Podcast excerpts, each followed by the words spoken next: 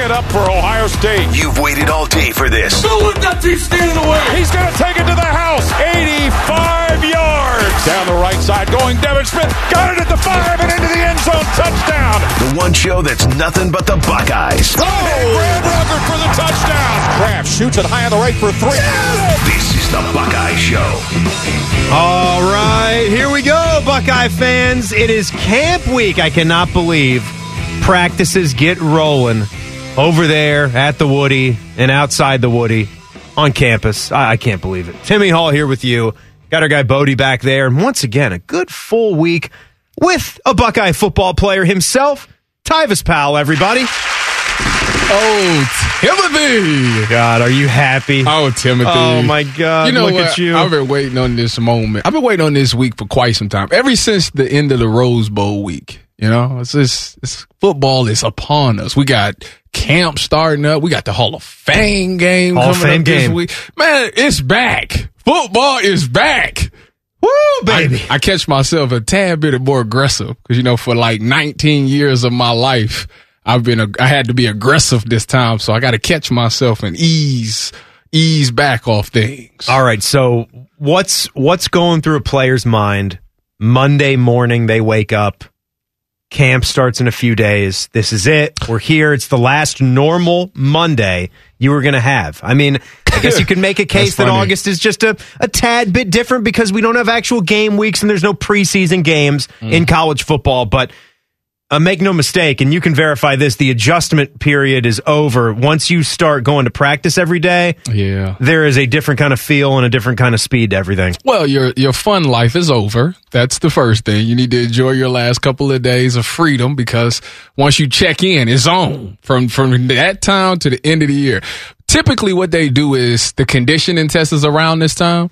And I don't know what it is now, but back when I was there, and for a very long time, Coach Mick made us run two three hundreds, and that is a lot. If you've never ran a 300, you know, it's, it can get, it can get at what they do is they take your time. Yeah, explain that. They take, okay, so a, a 300 is, he would make it one less turn. So you would go 60 yards back, 60 yards back five times. Ooh, down boy. and back. Like Whoa. down, down is one, back is two, down is three, back is four, down is five. So you would have to get it as the skill position have a certain time, big skill got a certain time, and lineman got a certain time. You got to run two of them. And when they put your two times together and, and they get your average, it has to be under a certain time. And I think it's like 50 seconds. I think I want to say something like that. But I, so in my mind, this is how I used to do it because all throughout the summer, you do conditioning. They do the, they go to the stadium and they run the 12 half gassers and blah, blah, blah. Man, I don't know if they still do that or not. They, they, if they don't, they should because those was very hard days. what you're saying to me right now, You wouldn't do at, at my point You would like in that? life, You don't like that? is terrifying. No, it's not. It what you know what it was bad. I'm not gonna sit here and lie to you and tell you what to, it was bad. Like it was like hundred degrees in that stadium and we were still doing it. But it's like this is like giving me nightmares. but it was a it's a team building exercise. Like everybody needed everybody. oh yeah, And To like pick each other up, Yeah, right? Yeah, oh, yeah. averages. so so tell me because you can't go full bore on every single rep or every single run. These and which one you talking about? The 300 or the 12 half? E- either one. P- e- No, yeah, you- Describe both those. Are you going hundred percent, or do you have to pace yourself on these so, So- so you don't crash out? So this is the thing, and this is every if any high school or middle school kid is listening, you need to take notes on what I'm about to tell you because this is this goes for college and this goes for NFL. When you Well, let's take it step by step here. We got to get to college football before we can get to the NFL. Still, you just this is You gotta do it right, This high is schoolers. for this is for every conditioning test that you'll ever take, or anytime you got to run gassers or whatever. Typically, it's a time set. So for the halves, let's go to the halves. We had twelve half gassers. You got to make it down and back sixteen seconds, right? And you always have those guys who think, oh, I'm in the best shape of my life. I'm going to go down there and run it in 12, 13 seconds. Those are the ones that crash out at the end. So there you go. If they tell you to run it in 16 seconds, Try to you do that. run it in 16 seconds. I mean, because they're going to count. It's 13, 14, 15. And when they about to say 60, you need to be coming through the line. That's the best way to do it. That's the way you pace yourself so you're not crashing out on all of them. All right. So aside from these running drills, tell me what the most dreaded drill or sprint all together when mm. X was about to happen in a camp practice. I was fretting it. I was dreading it. Oh, did not want to do it. It was just toughen up and get through it. It's two things. One is the is the uh, pursuit drill. Oh my gosh! That Tim. sounds like it would be fun the for a tackler like no, you. the pursuit drill is if you if you the backside player, it's the worst thing. They take the ball and they throw it to the they throw the screen out to the receiver, Mm-hmm. and everybody got to run and tag him off as he's running up the sideline. And if you that backside safety or corner, you got to take a far angle down the field to catch because they don't put slow people. They put like fast people to run this drill, and you got to run them down. Oh, you so You've got Dontre Wilson yeah, running you down just, the field. You just so gassed. Yeah. That and then doing tackle circuit. Oh man, it's like three drills that you got to do where you just tackling, and it's just like man, you just dread it. You just dread it, man. It's every other day too. You just man, you get sore. Your body's tired. You don't want to do it, but it ultimately it makes you a better player and it makes you a better tackler. So if you going into it with the right mindset, you'll get through it for sure. Well, it's an exciting week as we stressed here off the top of the show. Buckeye football camp practice gets started in a couple of days. They're going to check in. They'll get started a day later. It's it's here. So 33 days away mm. From that Notre Dame game. I saw on our Mm. Fan Twitter shout account. out to James. yeah, that's right. Yeah, shout out. That, when I see 33, that's the first name that come to mind. James I- Laurinaitis. I just there really are no storylines. There's no shortage of a storyline for this game coming up. no. And the least of which is the fact that we have had one of the all-time great linebackers hosting a daily show here on the fan and he left this job to go do that. You to see- go coach for Notre Dame and mm. that's the first game up you back see, here. You see how they do us? Oh, unbelievable, man. it's- listen, it's Marcus, it's James. You got Al Washington over there. It just it, it, this game holds a lot of weight. A lot of weight. Right. And there is no way, you know, James is doing that if there wasn't a, you know, fast track to get to be on that defensive staff. Was- and he, to, to- just to see James Laurinaitis, the clout that that guy has, the accolades that he has, to see his face on that Notre Dame website and it says graduate assistant next to it, as old as that guy, I mean old, you know, but he's done with an NFL career, Yes. an illustrious NFL career. Yeah, he- and now he's a graduate assistant. This guy's been one of the best broadcasters, Yeah. a national broadcaster Yeah, for college football. Yeah, Big and there he is now with Yeah. Notre Dame as a grad assistant underneath Marcus Freeman. It- It's just wild. It I'm a- really is. No, I'm upset a little bit because he could have did that at Ohio State, but maybe they he probably went the same route I went. He probably asked, and they probably didn't have anything open. And him and Marcus being his guy, he's probably like, "Listen, we'll make something for you." And that's probably how he got to Notre Dame. But I think in my in his heart, he probably wanted to do it for the Buckeyes. Yeah, that's. I'm not entirely sure how that story goes. I'm I sure there are people I that think know it's something that like here, that. though. Yeah, something like that. Man, You hate to see it. you hate you.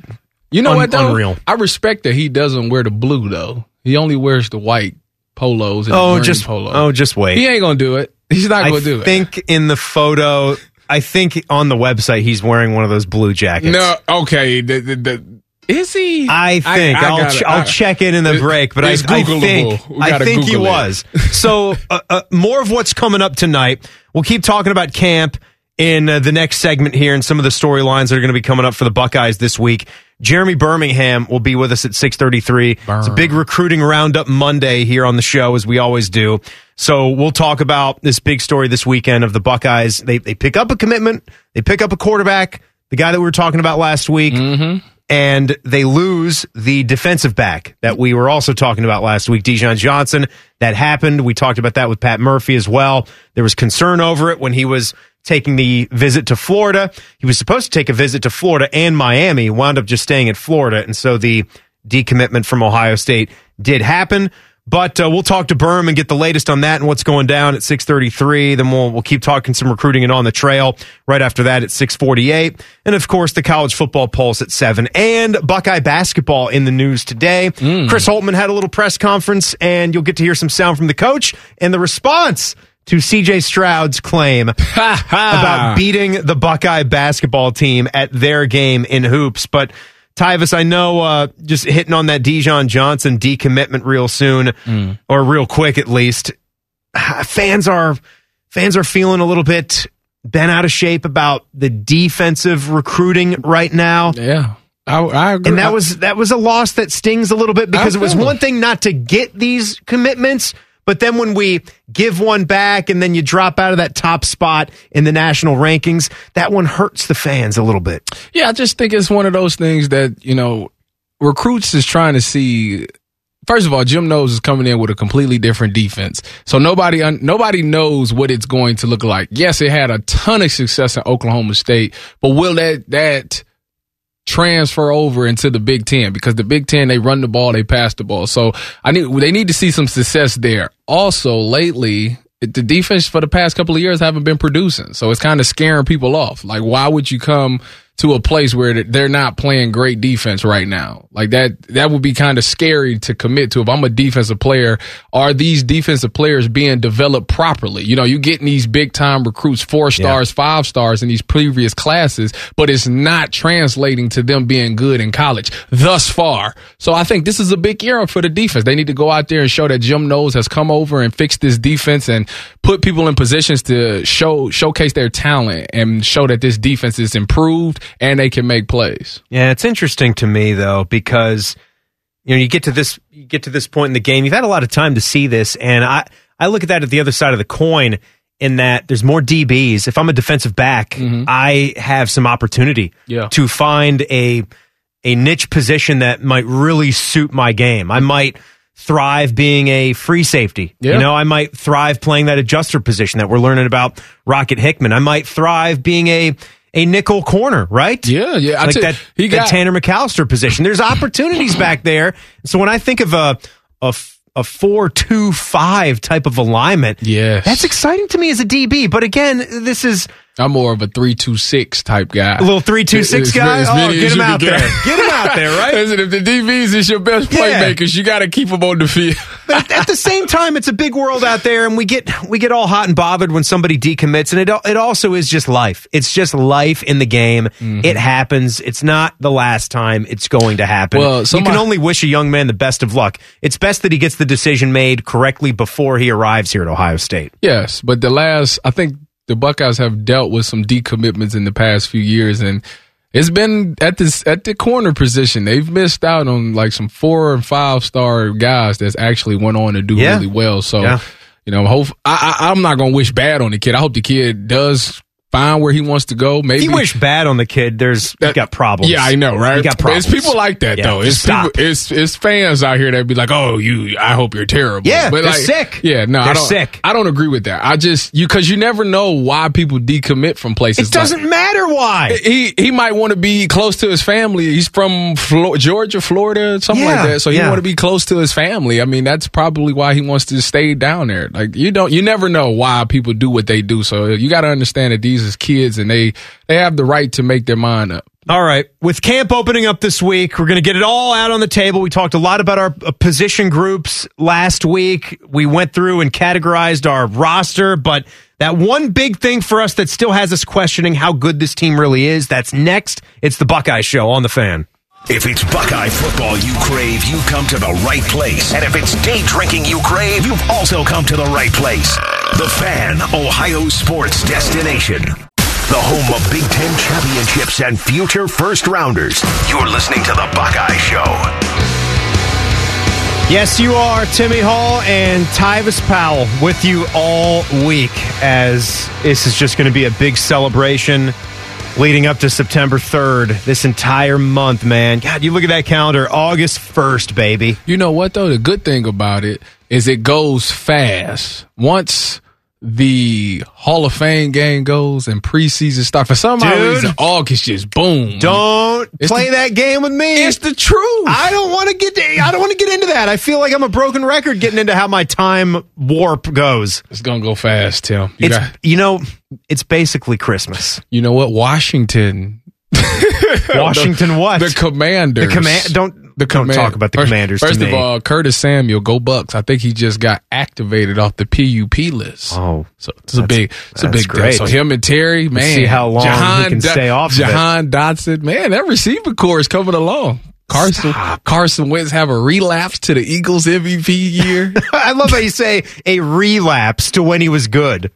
Yeah, things things ain't been going well. You know what? When it's a when a guy's back is against the wall and it's your last chance to prove to everybody that you could be a starter, it ain't no telling what you may do. So he just might go out there. Hey, fantasy sleeper.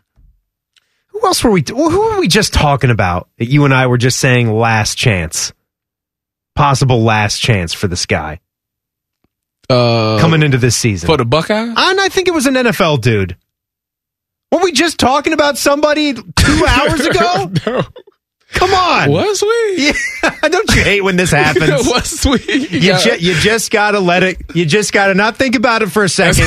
It'll come back naturally. All right. We just have to move on for a minute, and those things work themselves out. This happened about a month ago uh, on the show, and for the life of me, I can't even remember what it was about back then. It was like an actor or something, and then we did we did find it. We did find that guy. But as we look as we look at these question marks for Ohio State football going into camp, we did a lot of work sifting through our roster mm-hmm. last week on the show. yes, we did. We put, and again, we didn't name every single guy on the roster mm-hmm. because, as we said, some guys will be between the lines. We'll slip into some cracks in between the player categories that we listed out. A lot of people will shift categories by the end of this season. Absolutely, that's the whole point of it. That's what you play a season for, and mm-hmm. that's that's where you make your moves. Hopefully, we see these guys throughout the first month. You know, by the time September is done, maybe we learn a little bit more. But it's interesting. I I was actually sifting through our Wednesday folder. You know how we have this. You've heard us use the term the dad many, many times here at the station. Mm-hmm. That's the name of the audio software program where I can play, you know, little clips of Ryan Day like this. It's been real. I, I think our guys feel it. I think they feel the excitement. I think they So that's him talking about the excitement for the opener. Mm-hmm. And as I was sifting through the Wednesday folder, sometimes there are stragglers left behind. and we did this on the show, you know, maybe uh, a year ago or so for for a couple of months where we would play the oldest clip of audio that was left in that daily folder and just see what it was. Okay. The oldest piece of Ohio State audio that wasn't run over. And I see clips from Ryan Day from August 18th last year. Almost a full year ago. And I'll play this for you because I wonder how I wonder how pertinent this would be for this year's defense. I'll just tell you what the description of the clip was in, in practice that day was lots of guys are getting reps with the first team defense. Let me listen to this. I, I think it's uh, it's twofold. I think there is some depth being um, being built across the board on defense, but um, you know you also got to have your guys, and you got to have the guys that play, and, and eventually you know someone's got to get out there and make it happen. So uh, I think there's a couple things going on. I think one there's there's depth being built, but also you know by the end of the week we got to find out who those guys are when we kick off the you know uh, against Minnesota in that first that first round you know first play who's going to be out there and uh, who are we counting on so um, I- I'm excited because I think we do have a lot of options there and I think guys have practiced well It's amazing what you can do with generic football sound. If he didn't use Minnesota in that, you, You could have chopped that off. Ah. You could have used it, right? Because when you talk about some of these younger guys that are on the two deep, and for me, I just honestly, the one position we mentioned what that alignment is going to be like now and what there are more of and what there are less of. We have a Will linebacker and a Mike linebacker. Yes. We got a Jack dude who's kind of that, you know, Zach Harrison, Jack Sawyer kind of guy. Mm-hmm. And we know what they can do. But once, like, even when we talk about Tommy Eichenberg and Steele Chambers, I really do wonder ultimately what we're getting out of that linebacker position until. Uh, And, and camp probably isn't going to do it for me. Like, we can sit here and talk about question marks that we want answered in camp. Yeah. I don't think any of us could look each other in the eyes and say, that is going to be something that gets answered until we get maybe four games in, possibly six, seven games into the college football season and see some consistent numbers. See guys that are always around the ball carrier. See guys that always know what they're in. They're taking the correct angle to the ball carrier. They are not ever letting anything even remotely close to that embarrassment in the Oregon game No, don't happen again. Don't bring that up. So I'm just saying, I don't, I don't think we're gonna know that until we're well into the season. But that's the thing with this defense, with the entire team, that I really keep coming back to is the starters at linebacker, the depth at linebacker, all of the above so the linebacker, All of the above. is the one that gets you the most. gets me the most. Okay, well, this is the couple of things. One, the number one thing you got to remember is last year, a lot of these players had really minimum to no experience. So that's why it was so many people rotating in with the ones. We seen those games where Coach Coombs had a whole line shift. It was like hockey. Line change and everybody come in and come out. It was like that. Now you got people that got some experience. So I think things will smooth go smoother as they go into the season this year. You won't see as many people coming in and out the game. I think out of camp, you have to know who your guys are. Like you have to you have to know who your first team defense is no matter what. All this we going to keep rotating all these guys. I don't think that's a good idea. Yes, you want to keep their legs fresh. I get that. But it's something about being in the game and playing and getting the rhythm. Once you get that rhythm, it's you don't want to break that. And I think when you keep switching people in and out, you lose your your rhythm and your your concentration because you're so worried about the next person coming in. So I think that's going to make this whole situation better. The only thing that I my only concern is that this will be the first time. How would they look now that they're not going against their offense? Like right now, they know what they they didn't seen the offense in OTAs, so now they adjusted to certain things. If the offense come out in a certain formation, they kind of Right. know what to expect. What do they do when a, a Right. foreign offense Right. starts Which- trying to beat them Exact- repeatedly every single like down? I don't like they come out in this formation. Yes, film studies going to tell you if they come out in this formation, this is typically what they run. But what if they don't? How do you react to that? That's that's what I want to know. How are they going to react to a new offense? First sign of adversity when you get into that Notre Dame Exactly. Notre And Dame game. I what need, happens? I, I need them to keep their poise, and I need Tanner McCalister to be that voice. They're like, "Hey, everybody, calm down. This Mm-hmm. is what we gonna do. That's what you need. You need somebody to, oh, calm down. I got us. This is how we gonna play it."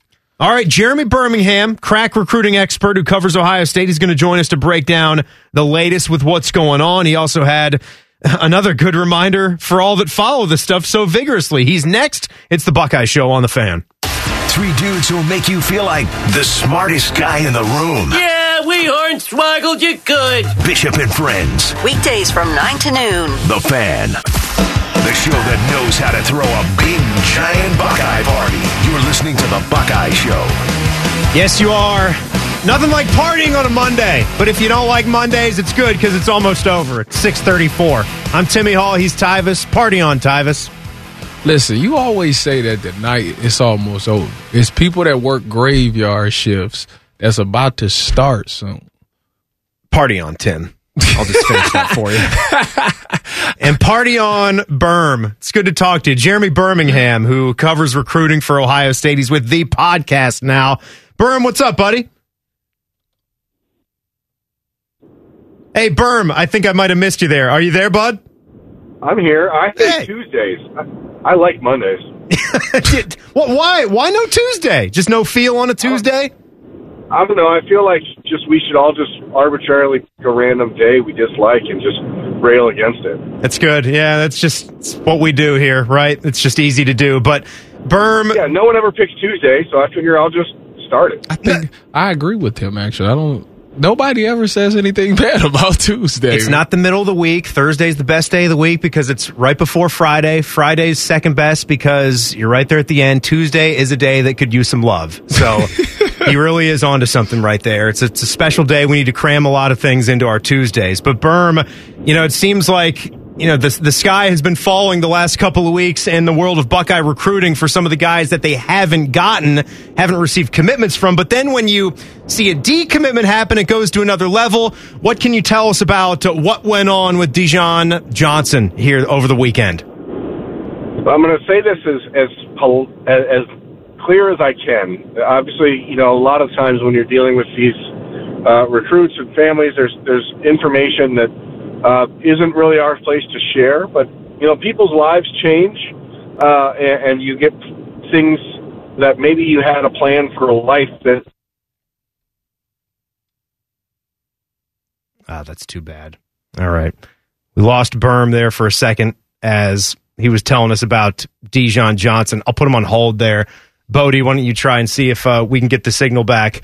Tyvis, I think we're, I saw him tweet over the weekend. Who, So I'm- yeah, I'm looking at Berm's Twitter account right now, and he said Dijon Johnson is decommitted from Ohio State. Buckeyes back to 19 commitments. Good time to remind folks that the kids are kids and have families and lives outside of football, and not every decision is based entirely on the game. Some things are bigger. You kind of alluded to that in the last segment too, mm-hmm. off the top of the show when we were talking about this and how how silly it is again. Because look, if there's one thing that we know, it's that Ohio State football is going to be okay Yeah. in the long run. There is no one recruit. There is no two recruits. I don't even think there's an entire recruiting class that could be bigger than Ohio State football. Mm-hmm. So when one guy makes a decision, it doesn't even really, to me, it doesn't matter what the reasons are or the justifications. But if it's something that has to do with family or being closer to home, that's about all I need to know. Well, yeah, in his case is when you look at this the list of commitments. I mean, we got other corners that's are that's committed already, so it's not like that's that big of a deal. I think that will be o- fi- o- okay. People just got to not hit the panic button. Everybody wants everybody to commit to Ohio State, and it don't work like that. Berm. Yeah, Berm, we got you back. We were just sort of touching up what you were going down the road with with uh, Dijon Johnson. Go ahead. Yeah, I mean, life changes, a- and uh, it's not always what you plan, and especially when you're dealing with something like the idea of moving away from home and moving a thousand miles away from home.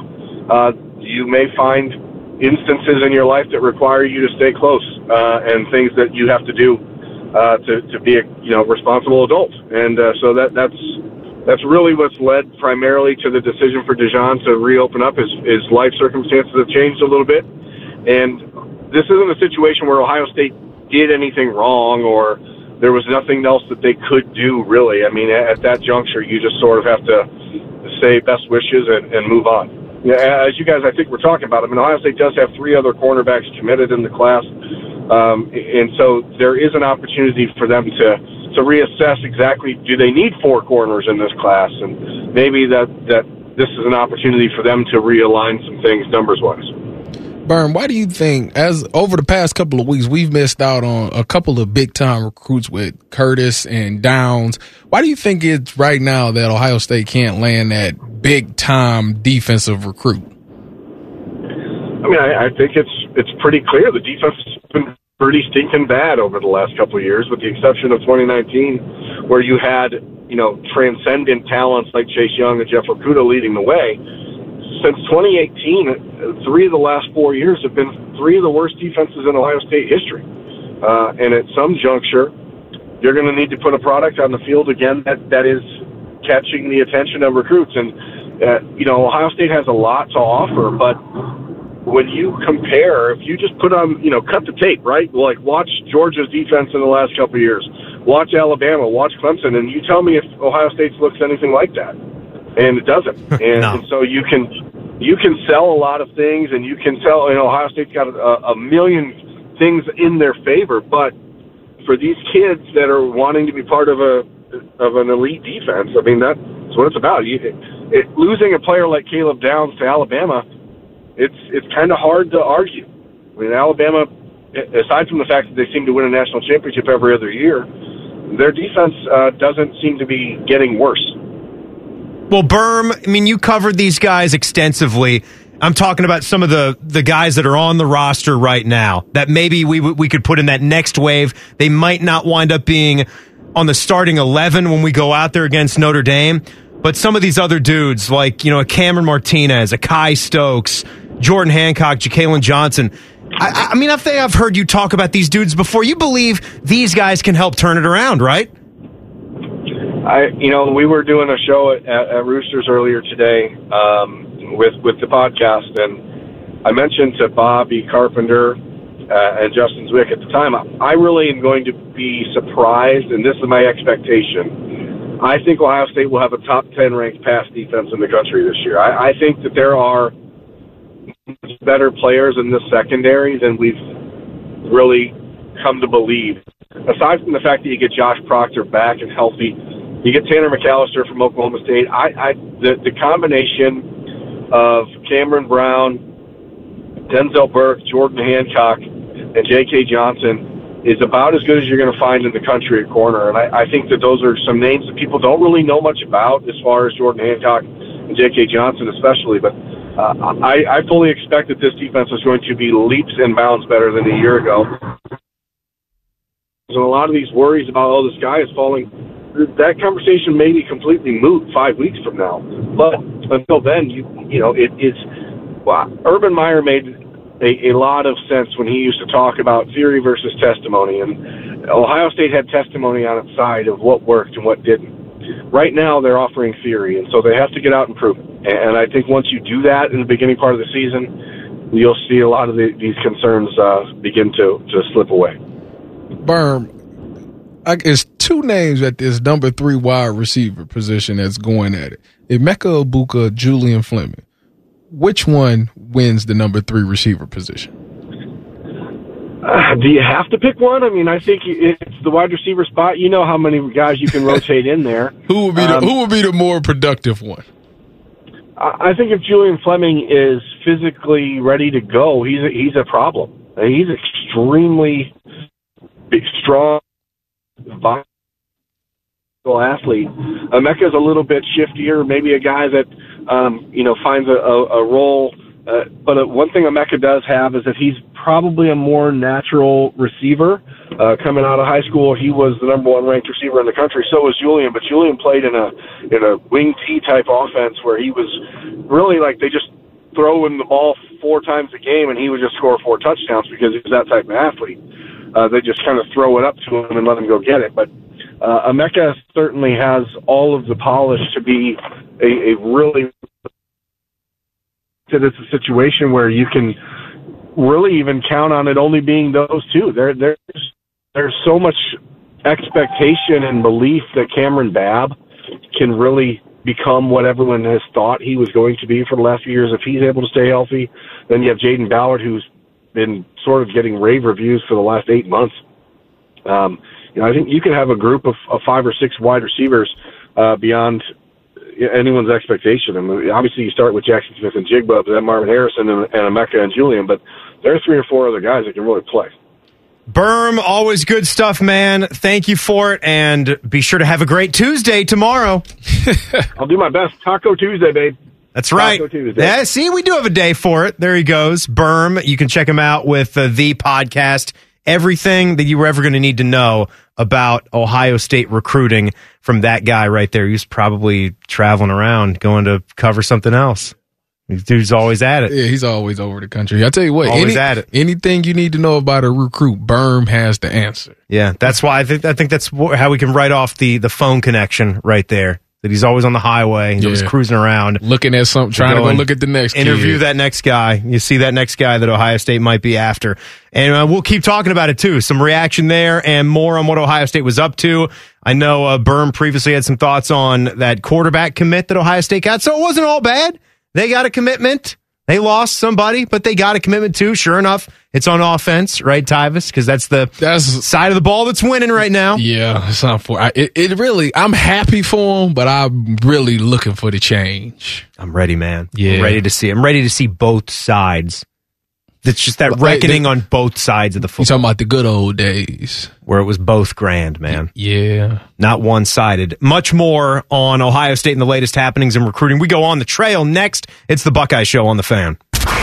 Radio. It opens your mind to stimulating conversation and live sports. And best of all, it still costs zero dollars. The Fan, Ohio sports destination. The best kind of power is star power. Let's go on the trail. Sponsored by First Merchants Bank. Timmy and Tyvis with you this week. Happy Monday. Like we said, it wasn't all bad.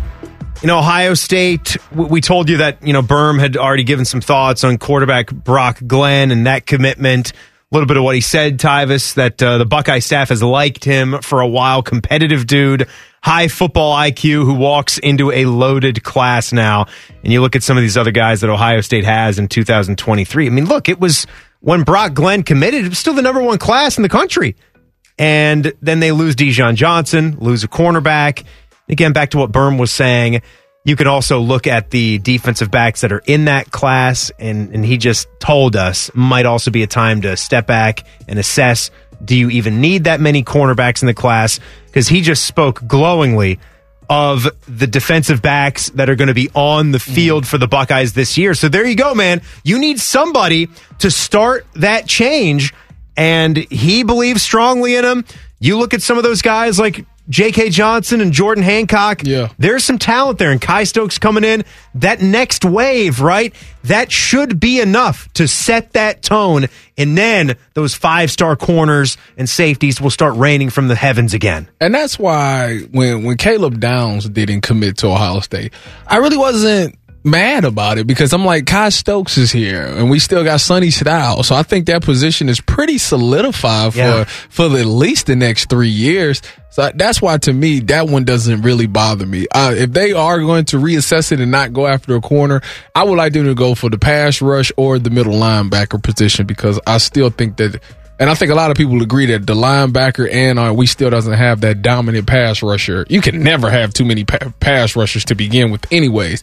But if you could find one, a diamond in the rough on that position and get a home run, that that will spark the change that your defense need, especially that middle linebacker, because you need that voice, that leader on defense. That having that is what starts the change, and it, you, it can get people to play for you in tough times, and just having that leadership on the field. All right, this one's twofold here because we stay with the defensive backs and we're just talking about how we can't get guys right now, and they don't really start giving out the stars and the full fledged ratings because this dude's so young. They started off, Ohio State that is, started off the 2025 recruiting class. And they pick up Jontae Gilbert from Atlanta, Georgia, from Douglass High School down there. So it was he a- early. It was say he a early May. He's. I mean, he's. Do the math. He's a class of 2025. Uh, Dude will be going into his sophomore year of high school football. He got the offer back in early May. Ohio State has been a dream school of his since he was little, so he made his first visit to Ohio State. He had his mom with him, he had his aunt with him, and it, he told Bucknuts it went so well that Ohio State was the school that stood out among his seven scholarship offers. Two things. Does that does that reinvigorate you? I know we are kind of just talking about this, that it's going to click in, it's going to be there. You start off the 25 class now with a corner. And two, is that too early? I mean, I mean, come on. Well, Ohio State is the same school that offered, uh, I think, an eighth grader. That's right, Chris year. Henry's son, right? so I don't think it's too. If anything, this is they late on this deal. Um, no, stop. They are. They they should have got him in eighth grade. If that's that's the new thing to do. But um, it makes me excited to at least have a corner. I, I, you know, I'm a I'm a defensive back, so anytime we can have a, a top corner, I wish I would know what stars he is right now. But if you get don't have him, man. yeah, if you get offer, early. if you get an offer like this as a sophomore, you must be very impressive. So it's good to have that. Hopefully, he decides to pick us. I mean, by that time, we will need to restock on and reload at that position anyway. So he really could put himself in a good position. I'm just praying that our defense come out here and really put together a nice showcase and show that the defense is headed in the right direction. Back to circling back to the quarterback commit, Brock Glenn Yes. again. Six foot two, 195 pounds. Remember, he's from Memphis, Tennessee. Mm-hmm. He is, he was the 20th commit for Ohio State. Now they're down to having 19. He had his official visit here in Columbus in late June. He said going into that official, uh, he told 24 7 Sports this. I wasn't so sure about them, but the official visit really blew me away. I kind of fell in love with it in a sense. I was almost ready to make the decision right after, but I knew I needed to give it some time, let me digest everything, all the places and stuff.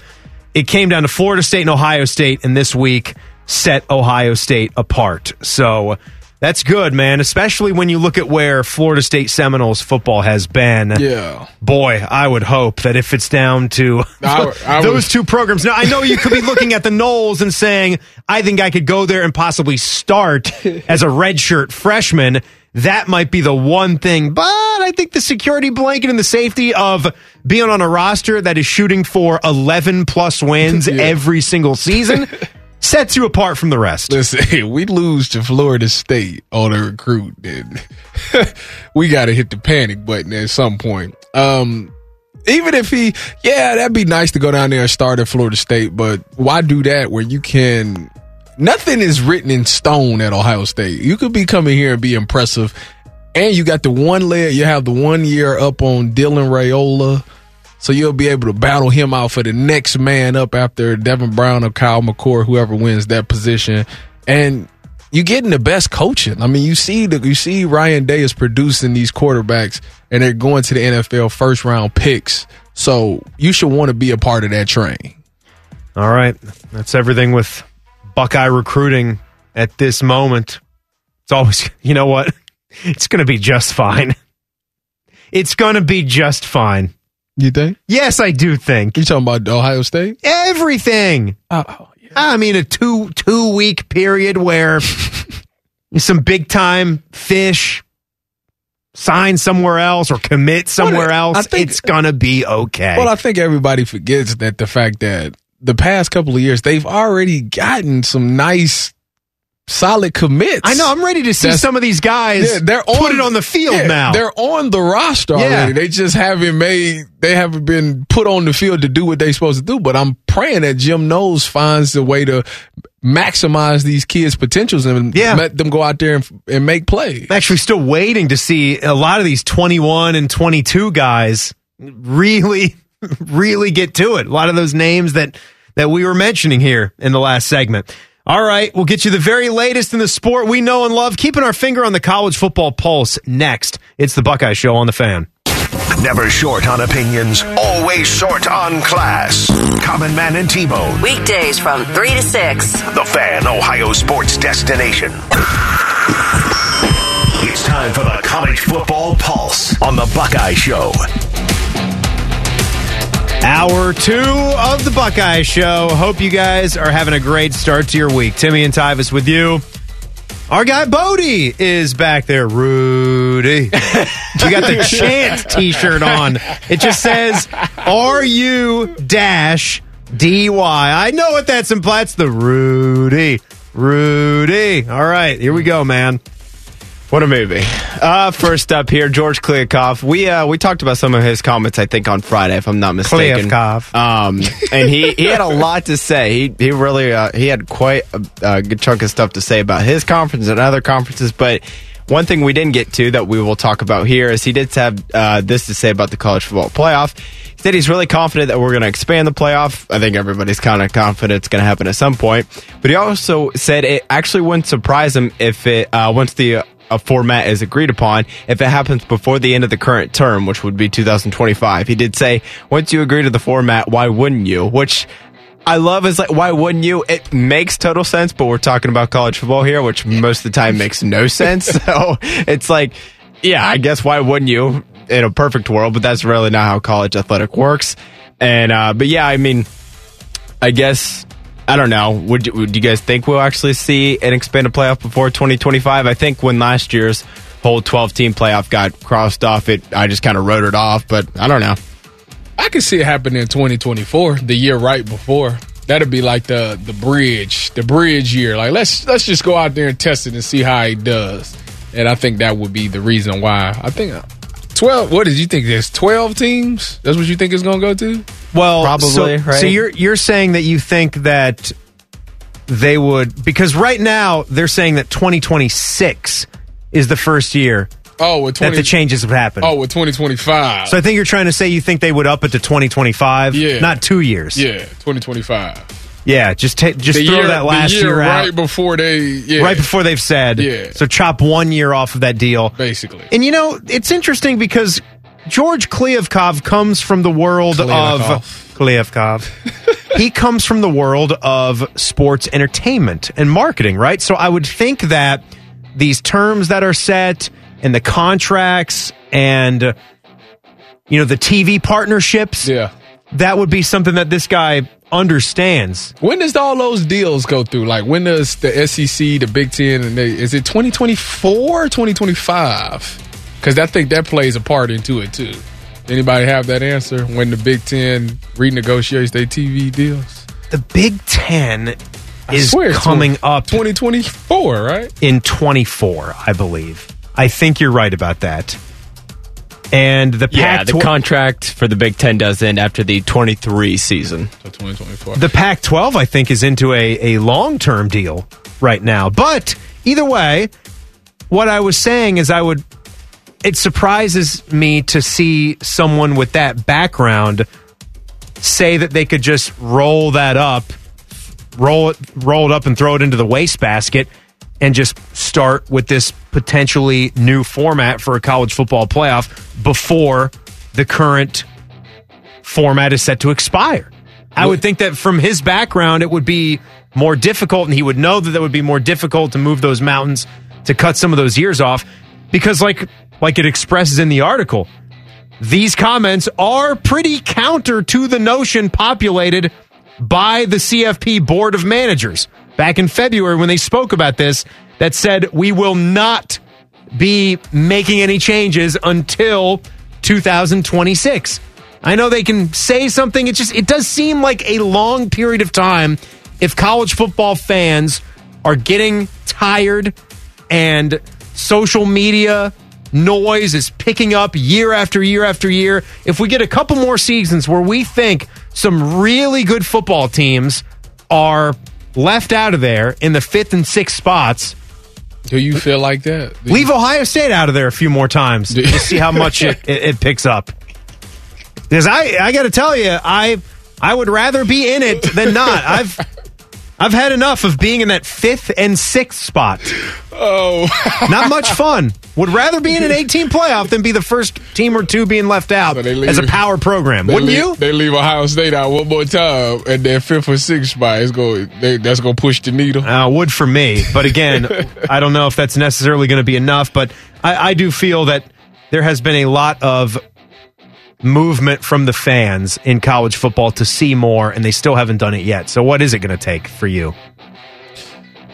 I, the, I, it's just I, I want them to do it right, and I think that's where they're at. Like, how are they going to do the twelve teams? Like, do some people autom- get an automatic bid? And if they do, what conferences do? And it's just it's a lot, and I see why it's taking a while. I think that's the thing, right? Is like you said, you want to do it right, but what the hell is all these conferences even going to look like in two and three years from now? like it's, the way it's looking, it's going to be only three conferences, and everybody else. No, that that does make it really hard. yeah, And that's a it's a great point. That's the one thing that you know everybody wanted to try to set up this system where a group of 5 team was in the mix or a conference champion was definitely in the mix. As everything keeps changing rapidly, you would have to continue to go in and change these rules. Yeah. Every step of the way. Oh, you know, Big 12 doesn't exist anymore. So clearly we can't have a conference champion in, in there anymore. Or we have two super conferences. We've decided we want to have this mirror something more that we've talked a little bit here on this show before, like an NFL playoffs where this conference has a 14 playoff and that conference has a 14 playoff and then the winners meet for the national championship.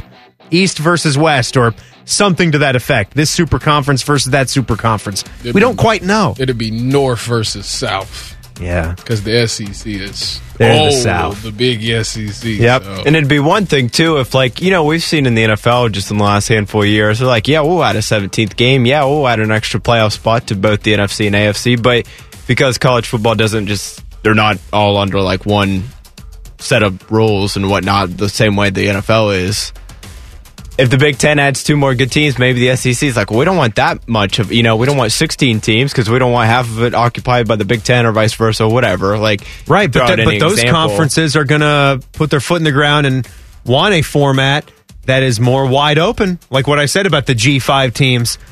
You know, Big 10 and SEC wouldn't want that. Exactly, Cuz they yeah. would want they would want that opportunity to get X amount of their own teams in just based on merit if they really are viewed or seen as the better teams in college football then just put them in there. And I think I saw Chop saying this recently too, and I've been a proponent of it for a long, long time. There needs to be another division in the middle, in between what is FBS football, Tyvis, Oh. and then the FCS, where you've got your James Madisons and your Montanas and Montana States. Yeah. You think they Teams- should? You think they should get into college football playoff? I think there needs to be another division to cut off in between that starts. And I do think that there's some of those fringe programs that would probably be able to leap up so that they're in our party, like Houston, who is jumping in. Houston, Houston, Cincy, Central Florida, and they are. Yeah. Those guys are moving into the Big 12, but maybe the last ones that would be left out would be a Boise State. Yeah. Right? That would go But- unaccounted for, and a BYU who's independent. Yeah, at the but time to your point, why is Miami of Ohio playing for the same national championship as Alabama? Right? Like that just Of course, that's my point. that- No that'll chance. Never Makes no happen. sense. That'll never happen. Makes no but that's sense. where there should be that Well, no, uh, you know what? a second division. I or guess whatever the, you the call it, independent schools would have to drop down. So therefore, BYU, Notre Dame, and all those others, they Hey. would be playing for that mid-level. We'd national win it every year, baby. Oh, please! God, you, I hope you so. wouldn't want. You wouldn't even celebrate that. Hey, I celebrate every win. Uh, next up here, this is from 24 7 Sports, the top 10 programs in the last decade. Good 10 to 1 here. Let me guess, Alabama. Good Let guess me guess number second, one. Clemson. Act actually would be incorrect. Uh, I'm going to go 10 to 1 here. Oklahoma State, Oregon, Florida State, Notre Dame, LSU, Oklahoma, Georgia, then Clemson at 3, Ohio State at 2, Bama at 1. You guys, any teams missing? I think it's wrong. I think it is. I for think it's wrong. I think you have to put Clemson over I Ohio think State. I, I think we discussed. No, no, no. That's not a whoa. And this is the Buckeye show, but we try to be real here, baby. Yeah, we is gonna be very We real. we actually discussed this wow. last week. Why? Because they won two. What they were in two since the CFP. Yes, and they have a winning record over you, and they have actually handed some embarrassing losses this way. Unfortunately, It's really I not did- close. I did suffer a loss to them in my career. It's it's okay. Look, this is pretty clear. We are third in this past decade in this run, and it's I think it's a pretty set hierarchy. It's Bama, Clemson, and Ohio State, and then we start the debate right after that. I think four and five are kind of clear too with Georgia and Oklahoma. Georgia's won the title. They've been really good under Kirby Smart. over Notre Dame. yeah, they just won the national championship. I'm Yeah, talking about. I was talking about Oklahoma Oklahoma. over Notre They've Dame. still been in the playoff Yeah, more they've times. made it a couple more times. The Heisman I mean, winners, You could get into more of an argument there, but Honestly, what's what's Ohio State's got a win percentage over Clemson, right? Just straight up win It's probably percentage. really close, But even though. that's probably close. And Clemson's got the national titles, plural, and the wins over Ohio State. they stink. I okay. You can't admit that. They stink. You can't admit that. they stink. well, what are we do? What are we doing? what are we doing right now to get above that? They stink. What is Ohio State doing on the field to get above that? They had a way better year than Clemson did last year. That was one season. Way better. And how Yeah, uh, way- way how is that better. Ohio, I know if they way better. Ohio State Way lost better. to Michigan and didn't even get to their conference championship Did- and we're s- did trying to celebrate that year over Clemson? Did Clemson? no, they Did- had a bad year, but our year like- for our standards What was, was they worse. seven and five last year. No, they year? were nine and four. they I went think ten and three. Ten and uh, three. Ohio more- State. yeah. It's way better. Was one Eleven way. and two, and losing to the rival, they- and not did getting they, the conference Did title. they win the bowl game? Of course, I don't know. I don't know. Dang. I don't even care. Okay, it maybe- wasn't even an important bowl game for them. Maybe- they had a crap season for what their standards are. Maybe we not that. way so did better. so did Ohio But State. it was better. you honestly think Ohio State's a better football program in this decade than Clemson? Yep. Deserves to be ranked above. Yep. Why? Because it's Ohio State. No, you can't even give us. You can't even give us a solid answer. I understand that. I do understand Oh, man. Bodie, what's next? Last up here, uh, multiple sources told The Athletic on Saturday that it is increasingly unlikely that the D1 Board of Directors will vote to eliminate the NCAA rule prohibiting multiple transfers by athletes at uh, this week's meeting. So there was kind of like a thing floating out that maybe along with the one-time transfer that they would put this thing in new, uh, this new thing into place that like as long as you had the grades and whatnot, you could transfer multiple times without sitting out. Sounds like that's not going to happen though. Probably a good thing. I don't know if it'd really be good if it was just like, yeah, you could play at four schools in four different years. We've we're, Uh, we're actually starting to see some crazy situations like that. Y'all know how I feel about this. I hate it. I hate the transfer portal. Unless it's quarterbacks. I get that. I get the quarterbacks. But even so, you got to draw the line somewhere, right? I mean, one I think time free transfer, I think, is a pretty I think good we deal found a pretty good like happy medium where it's like you can transfer one time for free. for you can still transfer a second reason. time. You can't, but but then then gotta you sit sit out. out. You got to Yeah. sit out. Whereas there was, they were thinking of maybe making it to where you could, as long as you had like good academic standing, just and wide blah, blah, open. blah, you were fine. Which I think like you might get be getting into a little bit dangerous waters on that one. I agree. I, I'm cool with where I, I'm. It's hard for me to accept where it's at now, but I will accept that over seeing people keep transferring out because that I'm not a fan of it. I it, I think it takes away from the fact that people don't want to work work hard for their positions anymore. They want to Yeah. hand it to them, unless it's quarterback. Like I said, quarterback. I understand you. You're not playing, and the guy in front of you is young and he's starting over you. Yes, you need to transfer up out of there, but. I- any other position, if you've only been there for a year and now you're trying to transfer after a year, that's ridiculous. The only thing to me is you, I, I don't want to make a separate rule for just because the position that you play. I mean, everybody's got the same amount of eligibility. I I have also been a proponent of just give everybody five years of eligibility, like what we saw with the super seniors with the pandemic year. Mm-hmm. Everyone who was playing in this era did get that. I think it's a great thing for the for the athlete. I think it gives you an extra year to figure out what academic track you're on and possibly if you've been ahead of pace gives you time to complete a master's program by the time you go out if you're not going to be a professional athlete. And you're that level of athlete where you could actually stay and play 5 years of healthy football or basketball or whatever that sport is. Mm-hmm. I just don't understand what the big problem would be there. If the school is happy with how you're performing as an athlete and then the services are there for that athlete to get the education for that. And now they can earn some name image and likeness money as well. I see that just in such perfect harmony. So that's what i Would would you- like. I understand it's a compromise with the transfer because that's such, such a hot button thing. I do think it's your life. You should get to do what you want. You get the free transfer and you can transfer again a second time if you will redshirt that one year and maybe lose. But if you have a five year eligibility track then you have more of an option to possibly get that done, is the way I see it. So there you go. That's all the latest in the uh, college football world right now. We do want to flip it to basketball here. Ohio State Hoops has the draw for, in my opinion, the best all around holiday tournament in sports history. That's the Maui. It's a great one. And Chris Holtmann had some thoughts on his off season today. They got something else big coming up and some comments on that CJ Stroud claim that football can beat basketball in their game. You'll hear from the coach next. It's the Buckeye Show on the fan. On air, online, on the app. New methods of consumption, same great radio taste. Take us with you everywhere. The Fan, Ohio sports destination. Hating Michigan is our favorite national pastime.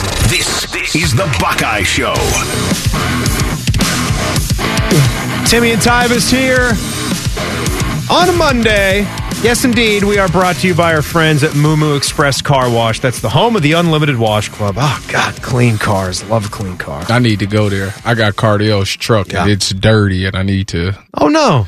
Yeah. Dirty guy? He, no, he, well, you know, Cardell is big on, um, well, if, if anybody doesn't know this, Cardell is big on like driving like four wheelers. He like go riding on four wheelers. Okay, but and- what about inside the car? Well, that's what Vacuumed, I'm so clean? That's what I'm saying. So he just did it this past Saturday, and he took this truck with him. And when he came back, so it's like dirt and mud all on the carpets and stuff. Oh, man. Which he Oh, told, which he told me when he I needs grabbed to it. have those WeatherTech mats if he does that a lot. Yeah, he You've got to get the plastic shells, man. I- this is bad I- stuff. That's what I have in my car, but obviously he does. You do? not. Yes, Get the laser cut mats. we got the WeatherTech everything. Oh, Yeah. Must be. Oh nice. please! Actually, the Nissan that we have came with those. Is that the In one- addition to the carpeted. Is that the one that's got the the scratch on it? scratch? The one that has the caved in back left door panel. Yeah, it's a lovely car. I'm so glad I left it in the driveway. My mistake. It is. My mistake. I left it parked You, you gotta at home gotta- where it's supposed to be. You gotta stop pointing the finger and pull the thumb, Tim. You I brought it up. if I should, if I would have just parked it on the streets, it'd be fine. Why do you have to bring these things up? I just thought about it. I'm sorry. I, know, I know it's a very touchy subject. It'll get fixed. All right, let's let's talk some Ohio State basketball for a second. Did uh, were you aware that this? Well, I know you're aware now, but up until you know two or three weeks ago, that this was the year that they got to take that international trip together. This very cool thing. I had no idea about none of this. They have it's a very cool thing that they get to do in, in college basketball, where once every four years you get to take a preseason or off season exhibition trip. So hmm. you get to have some practices generated in the off season, and it's a good thing that you can pitch on the recruiting trail. Whereas they went to Spain the last time they did this. Folks might remember they mm. tooled around out in Spain, took a bunch of fancy photos, played some exhibition games. This year, they're going to the Bahamas. They were supposed to go for the Battle for Atlantis, but the pandemic wiped that out. Mm. I believe they're playing at the same facility. I was talking to Adam Jardy, the dispatch, who's going to get to go on this trip for his job and cover the team. Must be nice. Yep, must be nice.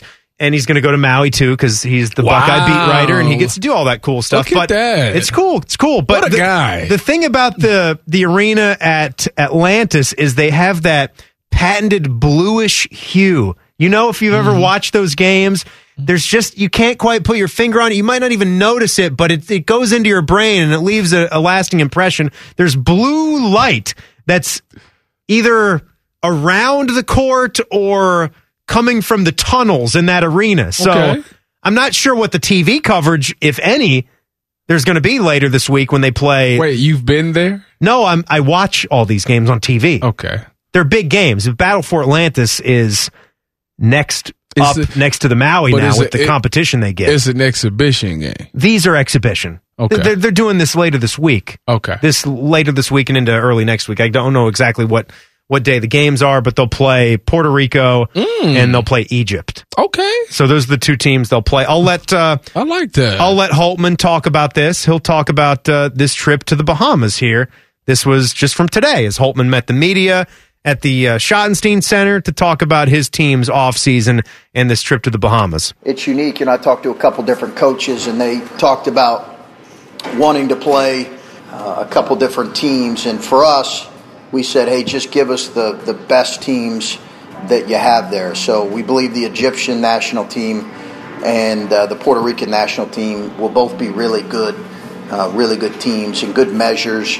Uh, for us as a group, the, the trip is obviously not about that. It is about the practice time and the chance to play uh, a bunch of different rotations. So this is an incredible season in that they get to go to the Bahamas. And then I asked him about that trip and then going to Maui in just a four month span for what I just said. I think it is the greatest holiday tournament in college basketball history.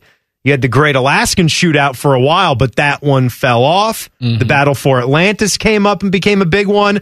And they have been copied and replicated to where there's probably between 20 and 30 of these holiday tournaments all across the country, ranging from big to smaller. There's just so many of them, but the Maui is the granddaddy, and it has got a beast of a field. The Buckeyes will start against San Diego State, and they would, if they win that, they'd get the winner of Arizona versus Cincinnati. So there's a chance they play either a, a top 15, top 20 Arizona team, hmm. top 25 San Diego State team starting off, I believe. I would put them in the top 25. They'll be somewhere between in the late 20s, I, I believe, the Aztecs. They've been a good program for the last two years.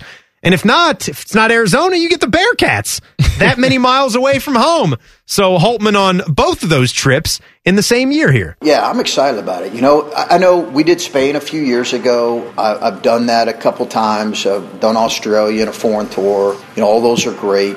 But this trip, I think, is it's a little bit shorter, which we wanted, and I think to be able to do this and then and then go to Maui, Maui will have a different, completely different feel. Obviously, those are those are real games, and the competition there is is is going to be outstanding as well. But you know, it's great for your guys to be able. You know, there's some guys that have have not ever traveled outside the country, so to have a chance to uh, to go do this is going to be fun. And I think we're still trying to get to know each other a little bit here too. So those four teams that I listed, that's Ohio State's side of the bracket in the Maui, which came out today. Creighton is the best team on the other side of the bracket. Mm, They're going to be a top 10 team to start the season. So Yeah. you could wind up seeing the Jays. And of course, that head coach for Creighton was the other guy that was being talked about coming here to Ohio State if it wasn't going to be Chris Holtmann back Yeah. then. I tell you what, the, the way I look at this is that Chris Holtmann got so so you so Justice Sueing is back, right? You got all these transfers coming in, and this will be the first time that they can see how it, how they mesh together going against other people. Mm-hmm. So I like this trip because you have a team that's you got some guys that was there last year, but a lot of these guys are freshmen and a lot of these guys are transfers. Mm-hmm. And you got to figure out who works well with who and you got to try to forge your lineup. And the best way to do it is to go against competition and see who can hoop with who, who gels well, who passes, how the ball rotates. Like that, that's the type of things that you want to see with this lineup. So when you get to season, you know everybody got some type of chemistry and know Yeah. how to play it with each other. So this Yep. is the best thing that they could be doing right now. It's a lot like what Ryan Day and the football team are about to start doing. Mm-hmm. They're getting a head start on this. Yep. You know, many, many months before the season comes along. They're about inside the 100 day mark now for real college basketball. Football, of course, is at 33 days. Our attention's going to be on that. But you said it, man. Lot of guys on this basketball team where you might not have the EJ or the Malachi, but you have a number of guys that you can feel pretty good about. Mm-hmm. They just need to find those roster combinations. Yep. They might have two full fives right now that Yep. they're thinking about and how those combinations are going to go. That's a lot of what he talked about today. I have two other things. You mentioned Justice Sueing. You might have seen me tweet about something with the health of some of the key guys for Ohio State. I'll let you hear that one. And of course, that comment uh, to CJ Stroud and, what, and what he said. So I'll give you those. And also, a Big Ten program just scored a huge payday. Details on that next. It's the Buckeye Show on the fan. If you're looking for the radio home of the crew, you've come to the right place. Because if we weren't, this promo would be very stupid. Proud to be your crew station, The Fan. Scarlet and Gray 24 7. Or however long the show is tonight. You're listening to The Buckeye Show on The Fan. Timmy and Tyvis leaving things off with some Buckeye basketball things back there. I mentioned on my social media account, we had some health updates, some good news with everything that we've been hearing this offseason that had been kind of troubling, considering Justice Sueing mm-hmm. came into last season and you were hoping for Justice to be one of your best basketball players. Yes. You were looking at Justice Sueing as your second best basketball player besides E- EJ Liddell. Well, yeah, because Malachi, we wasn't sure what right. he was going to get. no, so, you. yeah. I'm talking from the previous year. Justice Sueing comes in healthy. You might have had him third. I mean, you might have had him Justice Seth Second. Towns would have Second. been third. I mean, he wasn't going to be ahead of EJ. No, I'm talking about If Duane- I'm, I'm if Duane Washington- I'm talking about Malachi. He probably would have been like third, maybe fourth. You're saying where you would have had Malachi ranked? Yeah, coming into last year, Eh, let's see. would you had had Seth Towns over him? No, no, I wouldn't have had Seth above him. Seth has not yet, even since he came to Ohio State, he hasn't been able to have that full bill of health. That's true too. He had a nice season in that role where he came in and had a couple of 10 point games.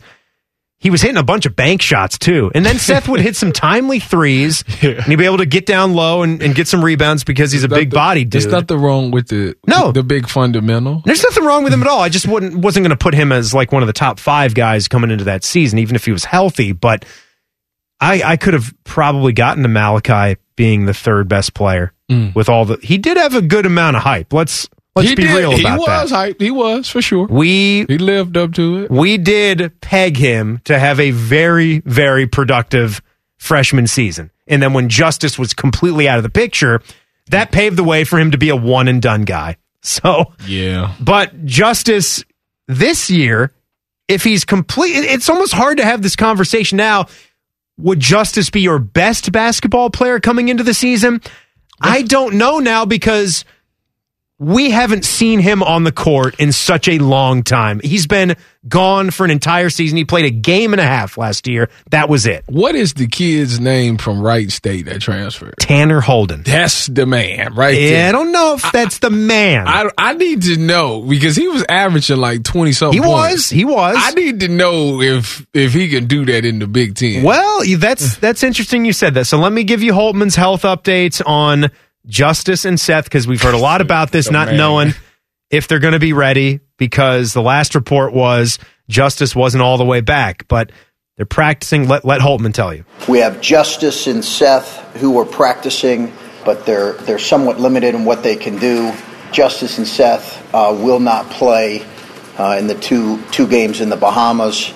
They're, they won't be fully cleared. We do expect them to be fully cleared by September. Uh, don't anticipate uh, any issue there. So hopefully we stick to that timeline again. Not the most important thing for these games in early August, but my goodness, by the time we're a month out from the Maui, yeah. I hope we're getting uh, to go time. Here was here was Holtmann on Tanner Holden today, and what's up with the the transfer from Wright State. Yeah, Tanner's been good. I think Tanner's going to continue to adjust to the length and the speed of the game. Uh, we're excited about kind of his uh, his continued you know growth. I think there'll be some transition elements for him here uh, for sure this year. You know, it's interesting you brought him up because someone specifically asked about Tanner because there was in a, an answer to another question where Holtmann talked about four of the five freshmen. He sort of left Bowen Hardman out in this other category as a guy that needs to develop a little bit more, but clearly we know Brice Sensabaugh, he's had a big offseason here. 50 points. Yeah, Bruce Thornton, he comes in as a pretty heralded recruit in this mm. class. Roddy Gayle, also a top 50 guy. Felix Okpara, a guy with his six foot 11 frame and his ability to come in and help this team right away. Maybe in a reserve role, might be, you know, seven to 10 minutes, but whatever it is, mm-hmm. he could help right away. And he mentioned Isaac Likekele, Ice Likekele, Yeah. and Sean McNeil together Yes. but didn't list Tanner Holden in that category as well. so then when you heard his response there when asked specifically, I think you get an idea where he, he might be in a spot right now where he's Yeah. he's still adjusting. He's mm. getting used to seeing dudes like this Yeah. in practice every single day. Yeah. Oh well. Hopefully he gets it. He will. I, I He'll come along. Yeah, it's just, it's just gonna be one of those things that he got to get his feet wet out there in the Big Ten and see what it's like because it's it's a different ball game. But at the end of the day, I think basketball is basketball. You know, once he with the things that was working for him. If he figure out what his thing is, everybody has to have a certain thing. Whether you're a shooter, whether you're a facilitator, whether you're a driver, you get your role, you define it, and you go out there and do that to the best of your ability.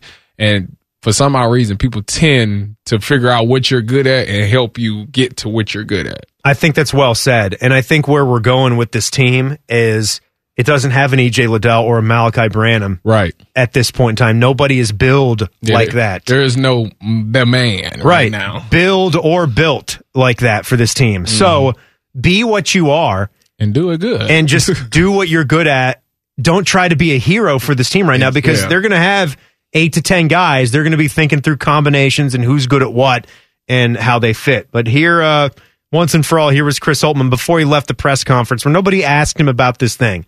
I think maybe maybe we were trying to not exhaust the subject with how it went. We heard some buckeye fans last week saying oh you know stop talking about that. That's a distraction. Football team's got a big game coming up. Basketball team's got their own stuff to worry about. But Holtmann had some fun with this before he left the podium today. And we have the most confident QB1 in the country, and I love that. we have the best quarterback in the country and the most confident QB1 in the country, and I love it. So he has fun with it. As you know, a Holtmann is going to do, he's not going to actually be upset or agitated at something that CJ Stroud says for fun. Holtmann had some fun right back. He did it with a smile on his face. It was a perfect way to respond to something like that from CJ Stroud. Of course, you know what that's in reference to, where he said, I think, uh, you know, we could hang with him. I think we might beat him when he was talking about football players playing some pickup basketball against the Ohio State basketball team. he knows the truth. Holtmann knows that. Yeah, they they probably would beat the football team, but they're not winning by 15 plus. Stop it. Like that's that's absurd that you even believe that. He What? knows that. Wh- What is it like being inside your head? You know, that's I honestly wanna know. You- You don't because my mind. my, oh, no, this is. I'm glad you asked. My mind goes to so many different places. It all within 60 seconds. I've thought maybe 60 thoughts. It's sad. My wife tells me all the time, like. What made you think of that? That's so random, and it's just like I, my mind be all over the place. Because I was thinking about that, and I was, I was saying, you know, for CJ, it's nice that those basketball players were so friendly about that on social media. And I'm glad they were because everybody's a student athlete. A stu- I can't believe I said that term. Everybody's an athlete at Ohio You State. said it right, student athlete. You're all on the same team. You don't want to be throwing shade on other guys. It- It it's just no not a good look. shade. It's no shade. No, it was uh, just good for the basketball players for just laughing it off. Because if it were me, it probably would have been. And I'm like a Malachi Branham. I'm just trying to put my mind in the head of someone who's going on to the NBA. Say I'm like an EJ or a Malachi guy going into my last season. It would take every ounce in my body to not put in all caps like a GTFO, like uh, right in the tweet. Listen, With all these, like, just get, get out of here. Come on. NBA players can get scored on too. What do you mean? Like a, a random guy that's do YMCA basketball could score on a NBA player too. It's not that. That's what I'm saying. it's it's not that hard to score in basketball. Football, totally different. Totally different. It's Am I- like it's am, like. Am I talking to Le- LaVar Ball here? I Who thinks never- he can beat I Michael Jordan in one on one? I never lost. uh, by, uh, by the way, did you did you see this story? They're now in the Big Ten. I, I can say that now because UCLA is jumping into the Big Ten. I've often just been kind of interested in the partnerships between big athletic programs and the apparel companies. Mm-hmm. I don't know if that interests you as much as it does to me when you see the Jordan brand jump into the game here in the last five or 10 years. Yeah. Some of those schools start wearing the Jumpman logo. That's a cool thing. Yeah. UCLA, I don't know if you remember this, in 2016, they signed the richest deal in history where it was a $280 million 15 year agreement with Under Armour. But somewhere along the way, the pandemic got into this as well. And there was arguments on both sides for breach of contract.